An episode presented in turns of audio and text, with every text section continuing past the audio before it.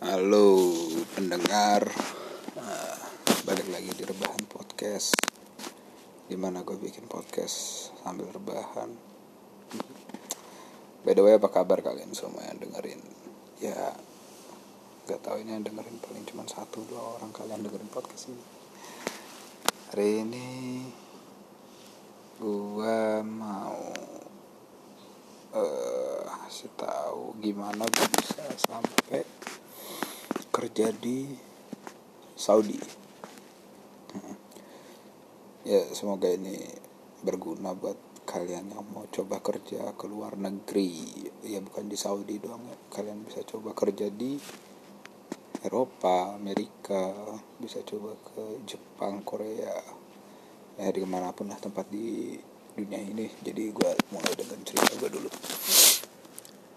Gue awalnya udah kerja di satu hotel di Jakarta Pusat sebagai seorang cook.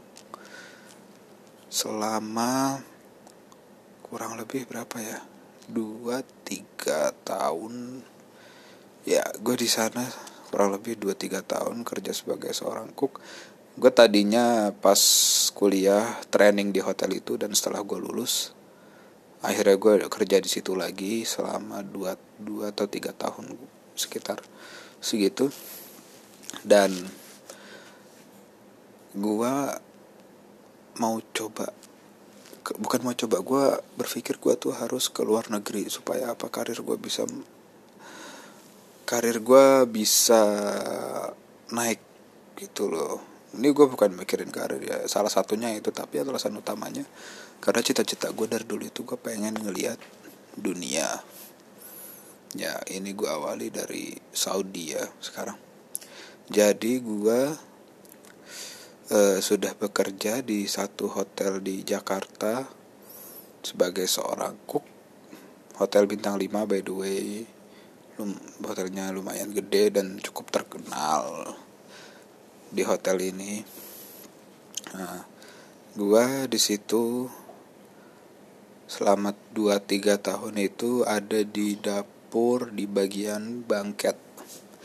Kalau bagi teman-teman sini yang nggak tahu di bangket itu kalau misalnya ada acara nikahan di hotel atau ada acara meeting nah makanannya itu kita yang supply dan kita yang masakin untuk mereka. Jadi gue terbiasa untuk masak itu dengan kapasitas di atas 1000 porsi untuk satu itemnya jadi gue kerja di sana itu selama 2 sampai 3 tahun dan gue ingin mencoba ke luar negeri. Awalnya gue mau ke Dubai. Tadinya gue mau ke Dubai karena uh, chef bukan seorang chef kalau lo belum pernah ke Dubai.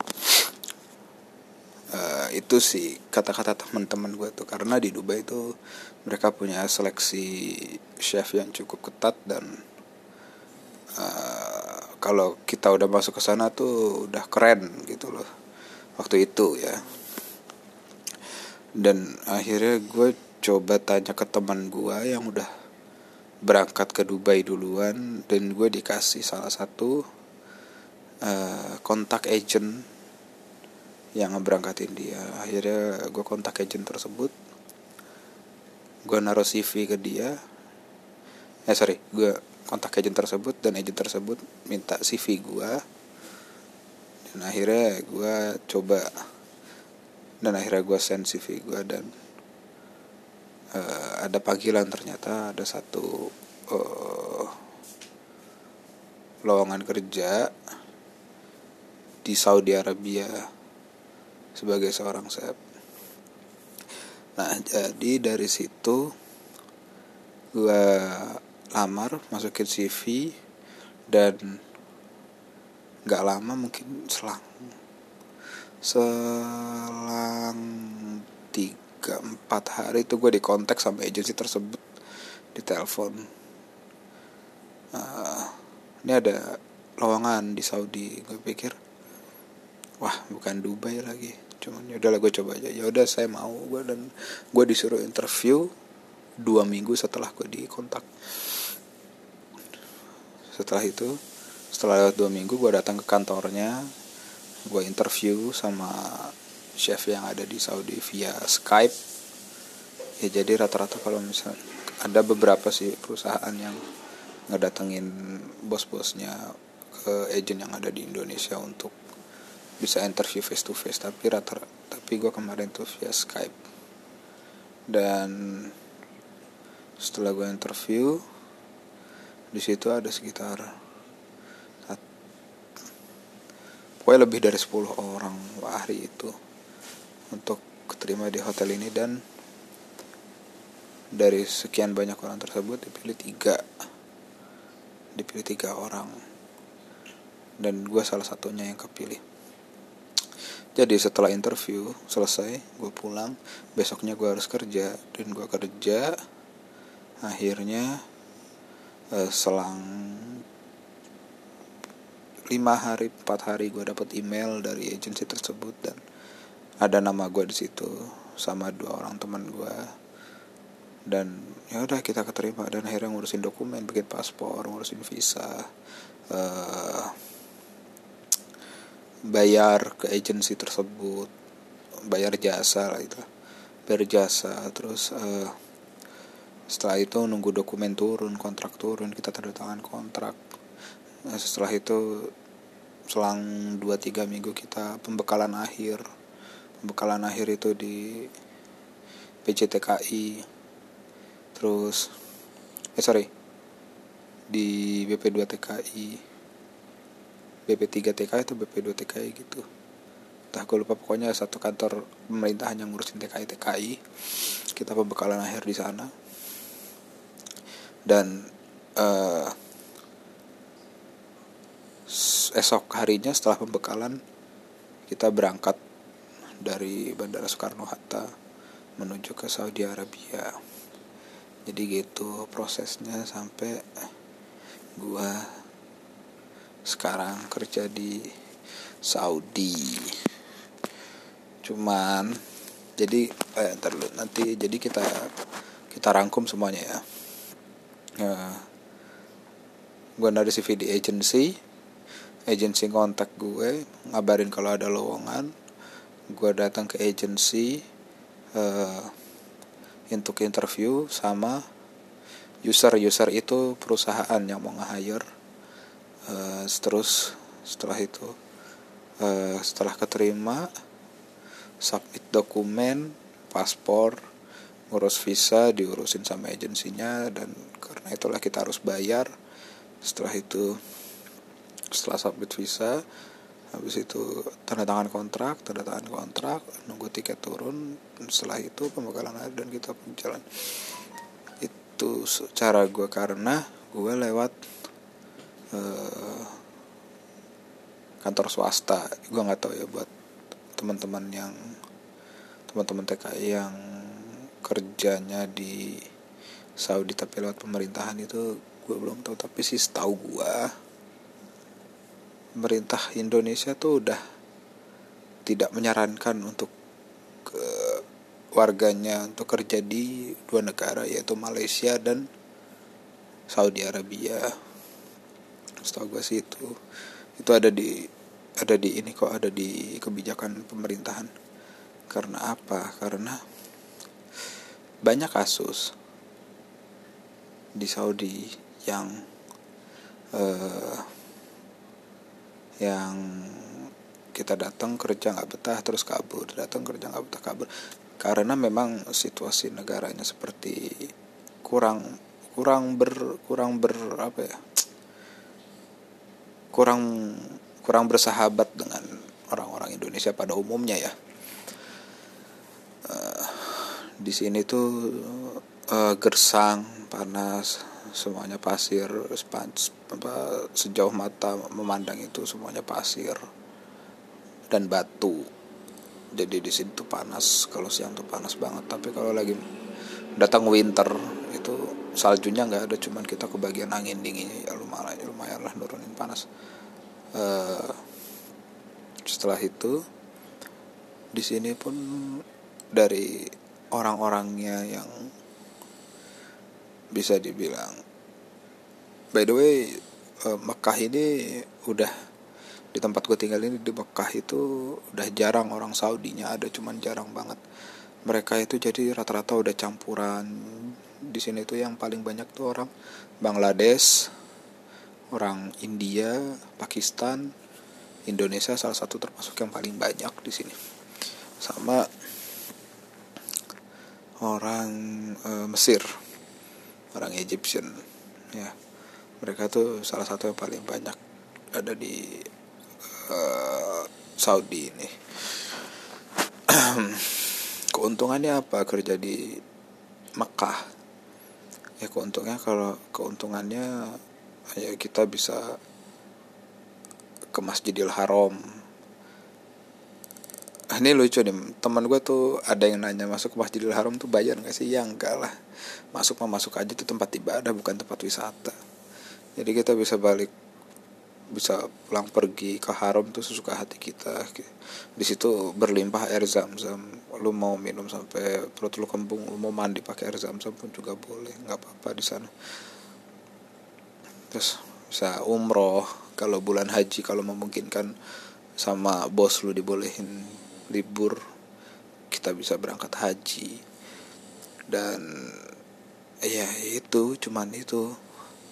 Untuk nggak enaknya di sini menurut gue jauh lebih banyak sih. Jadi keenakannya di sini itu keuntungan di sini tuh kita secara rohani dan secara akidah kita tuh di sini bisa diperkuat dan kita bisa belajar tentang muslim tentang Islam itu sendiri lebih dalam. Tapi kalau misalnya tentang masalah dunianya. Di sini tuh gue pikir tuh uh, kurang kurang banget. Pertama pertama tempatnya gersang. Kalaupun gue libur gue tuh lebih suka menghabiskan waktu di kamar apartemen gue daripada gue harus keluar panas-panasan. Atau enggak paling banter gue umroh. Umroh tuh paling umroh itu paling sekitar 4-5 jam tuh udah selesai. Terus uh, di sini juga minim hiburan. Minim banget minim hiburan. Lu kalau datang di Indonesia tuh lu di Jakarta dia lu bisa datang ke mall masuk ke mana atau paling nggak ke taman. Di sini pun taman itu nggak asik menurut gue pertama debu debu banget kalau misalnya siang-siang tuh. Terus udah gitu tamannya pun juga panas gersang. Jadi nggak asik aja gitu terus mall-mall di sini juga ya isinya ya begitu semua oleh-oleh khas haji umroh atau uh, ada sih beberapa kayak Starbucks, McD, KFC tapi rasanya lebih enak lebih enak di Indonesia lah jauh lah di sini rata-rata bahkan masakan hambar hambar gitu. Terus yang gak enaknya lagi di sini gaji gaji ekspat di sini tuh kecil banget. Gue kan ekspat gue sebagai pekerjaan profesional loh ya. Gue tuh ekspat di sini. Gaji kecil banget men. Lu bayangin uh, gaji gue itu pun kalau gue bisa dapetin gaji segini tuh kalau gue kerja di Indonesia. Bedanya kalau di sini kalau nggak keluar duit kos kosan nggak keluar duit transport nggak keluar duit makan jadi gaji lo itu bersih di sini. Ada beberapa yang diharuskan nggak kos tapi itu pilihan mereka masing-masing. Jadi itu cuma kalau bedanya cuman biaya hidupnya cuy mahal banget. Di sini tuh sekitar tiga kali lipat biaya hidup sama di Indonesia. Iya lu bayangin deh uh, harga harga apa ya patokannya. Harga rokok deh. Harga rokok di Indonesia tuh paling sekitar uh, eh, 15 sampai 20 sekian ribu. Di sini tuh satu bungkusnya tuh bisa sekitar kalau dirupiahin lah ya itu bisa sekitar 50 sampai 80 ribu satu satu bungkusnya itu. That why alasan kenapa gue juga berhenti rokok karena gila rokok mahal banget di sini. Gue bisa miskin ke dan uh, terus kebutuhan yang lainnya itu seperti uh, beras beras beras beras uh, Asia ada di sini by the way. Beras Thailand. Itu juga lumayan mahal di sini tuh. 5 kilo tuh 100 ribu apa kalau di rupiah ini nah tapi cara ngakalinnya gini. Gue nggak pernah uh, mikir ngekursin ke rupiah karena apa? Karena kalau gue kursin ke rupiah yang ada gue stres. Jadi misalnya gue ngeluarin satu real gue gak bakal mikir itu tiga ribu. Satu real itu kan sekitar tiga ribu lima ratus tiga ribu enam ratusan. Gue ngeluarin satu real ya gue anggap aja gue ngeluarin seribu udah selesai gue ngeluarin uh, untuk misalnya beli beras itu tiga puluh real. Ya udah gue keluarin aja tiga puluh ribu selesai. Jadi gue nggak mau mikirin kurs rupiahnya kalau nggak bisa stres bisa kacau di sini. Dan iya di sini internet mahal mahal banget. Internet internetnya cepet cuman mahal banget. Internet tuh jadi lumayan barang yang lumayan mewah di sini. Jadi kalau misalnya gue paketan internet yang minta tetheringan tuh kadang suka gimana gitu. Soalnya mahal mahal mahal banget. Internet tuh per tiga bulan itu gue ngabisin sekitar 360 real sampai 500 real itu sekitar 1 sampai 2 juta rupiah per tiga bulan lah ya tapi tapi kan itu mahal banget. Coba aja di Indonesia sebulan pun bisa habis dengan cuman bayar seratus ribu ya kan? Ataupun lu kalau bisa lu bayar tiga ratus ribu pun itu unlimited sampai lu berak-berak di sini tuh 500 real. 2 juta terus cuma dapat 300 GB selama tiga bulan. Ah mahal banget cuy sumpah di sini. Apa-apa gue sih nyaranin buat temen-temen jangan ada yang uh, buat jangan ada pekerja profesional ya. Jangan janganlah kalian punya impian untuk kerja di sini kalau bukan rohani kalian yang manggil gitu loh. Jangan pernah coba-coba karena cuman pengen uh, keluar negeri keluar negeri. Sumpah men nggak enak banget kerja di sini. Gue aja nggak tahu kapan pulang tuh rasa hari lama banget udah gitu di sini orangnya lumayan rasis. Orang-orang lumayan rasis rasis parah kacau. Lu gue di sini tuh kerja seminggu enam hari. Itu nggak hampir setiap hari gue pasti berantem sama orang-orang luar juga. Dan orang lokal sini rata-rata gue bilang rata-rata ya nggak semuanya orang lokal sini rata-rata tuh kerjanya males-malesan. Mereka kalau lagi kerja kalau udah ketemu sama sama temennya udah tuh mereka ngobrol kerjaan jadi nggak kelar. Kalau kerjaan nggak kelar jadi gue yang domelin. Itu udah hal yang paling lumrah di sini. Mereka tuh doyannya ngobrol males-malesan gitu deh. Gue juga nggak ngerti kenapa apa kebiasaan mereka dari dulu. Itu tuh yang sering paling gue lihat setiap hari. Dan untuk makanannya gue juga kurang cocok men. Kalau nggak masak sendiri tuh kadang gimana gitu. Ada beberapa yang cocok tapi kebanyakan sih enggak di sini tuh yang paling cocok paling gue makan pasta pasti oke okay lah. Nasi mandi itu masih nasi mandi oke okay. nasi biryani ya lumayan. Masuk cuman yang lainnya ada kayak anjir bayangin orang-orang India tuh kalau makan gue tau itu kemudian mereka cuman gue enak aja makan tuh nasi. Mereka dicampur sama yogurt dan diaduk pakai tangan itu kan gue jember banget itu cuman gue bisa hargain itu budaya mereka cuman sometimes gue rasa agak mual aja gitu agak pengen muntah-muntah ya gitu terus sama uh,